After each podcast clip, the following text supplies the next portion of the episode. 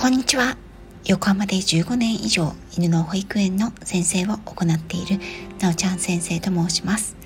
こちらの番組ではたくさんのワンちゃんや飼い主さんと関わってきた私が日本の犬と飼い主さんの QOL を上げるをテーマに犬のあれこれについて私個人の見解からお話ししています。時には子育てネタや留学時代や旅行の思い出などのお話もお届けいたします犬のトレーニングについての実践編業界裏話アニマルコミュニケーションについてはメンバーシップ配信にてお伝えしています。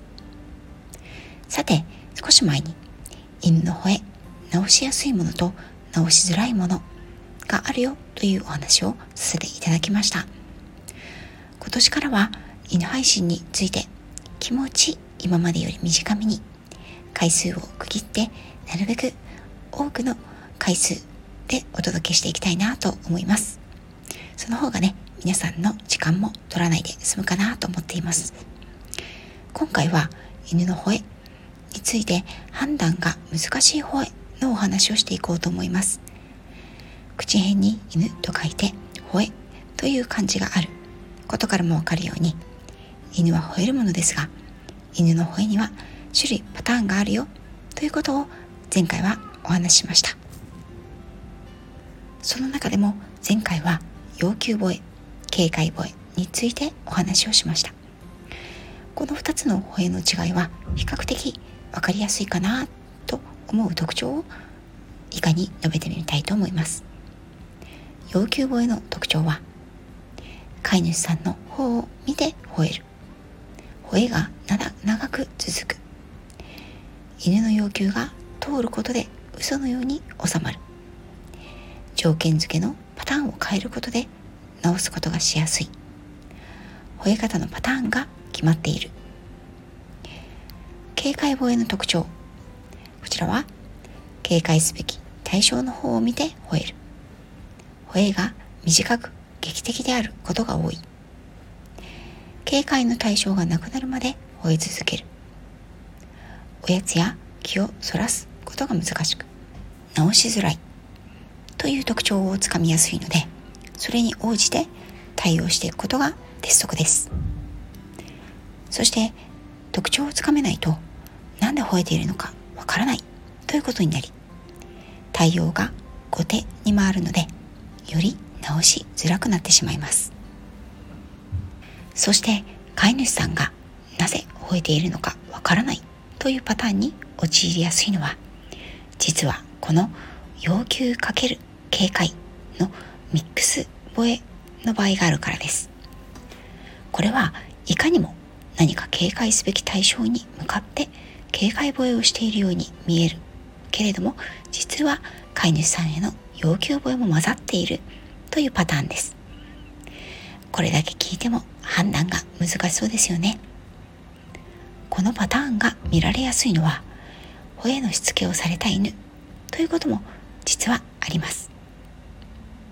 例えば窓の外を通るバイクに向かって吠えると飼い主さんに「なんとかちゃん戻ってきなさい」と呼ばれて戻ってくるとご褒美がもらえるというパターンを繰り返すことで犬が学習する吠え方の一つです。警戒吠えをやめたことでおやつがもらえたという成功体験からおやつをもらいたければ吠えに行って呼ばれたらやめて戻ればいいという逆転の発想を犬がしてしまうパターンです。ね犬って賢いですよね。これは実は飼い主さん自身も気づいてないことがあります。呼べば戻ってくる。やめなさいと言えばやめるけど一度戻ってきて褒めたりおやつをもらうとまた同じことを繰り返すという方は実はこの警戒に見える要求吠えの場合もありますので注意が必要です。ただし私はこれに関してはこの関係が100%悪いとは思っていません。これで問題が一見落着しているパターンも確かにあります。吠えが全くコントロールできない。どうしようもなくてただただ困ってしまうという場合よりはおやつ欲しさでも戻ってきてくれる方がまだマシかなという場合があります。戻ってきたところで同じことの繰り返しが起きないように飼い主さん側が対処すればいいんですから。少し話がそれましたがそれましたがこの警戒吠えに見える要求吠えに対する対処。こちらは1吠えの始まる条件をきちんと知っておく。2吠えが始まる前に対処をする。3吠えてしまった後には褒めない。という対策を徹底することが必要です。これも一例になりますがお散歩中に他の犬を見つけると引っ張って吠える。ノーと言うとやめて褒められる。というパターンを学習しているのがいるとしましょう。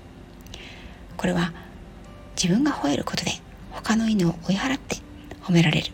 というふうに犬が学習していることがあります。飼い主さんは吠えたことを注意したらやめた。という結果だけを見てよしよしと満足されているんですが毎回のようにこれを繰り返す場合には散歩中の犬に吠える。イコール飼い主さんにダメノーなどと言われる。イコール止められる。止めると褒められる。イコール犬の自信につながるというパターンが繰り返されている。という可能性が多いです。この場合に行うべき対処法は犬を見かけたら吠えないということから強化する。褒める。犬に対して吠えた場合には声をかけない。ということを重要視する。というサイクルに変えていくことです。多くの飼い主さんが吠えに関しては吠えた後やめさせる。ことに意識を集中していると思いますが実は吠える前の対処が一番大切なんです。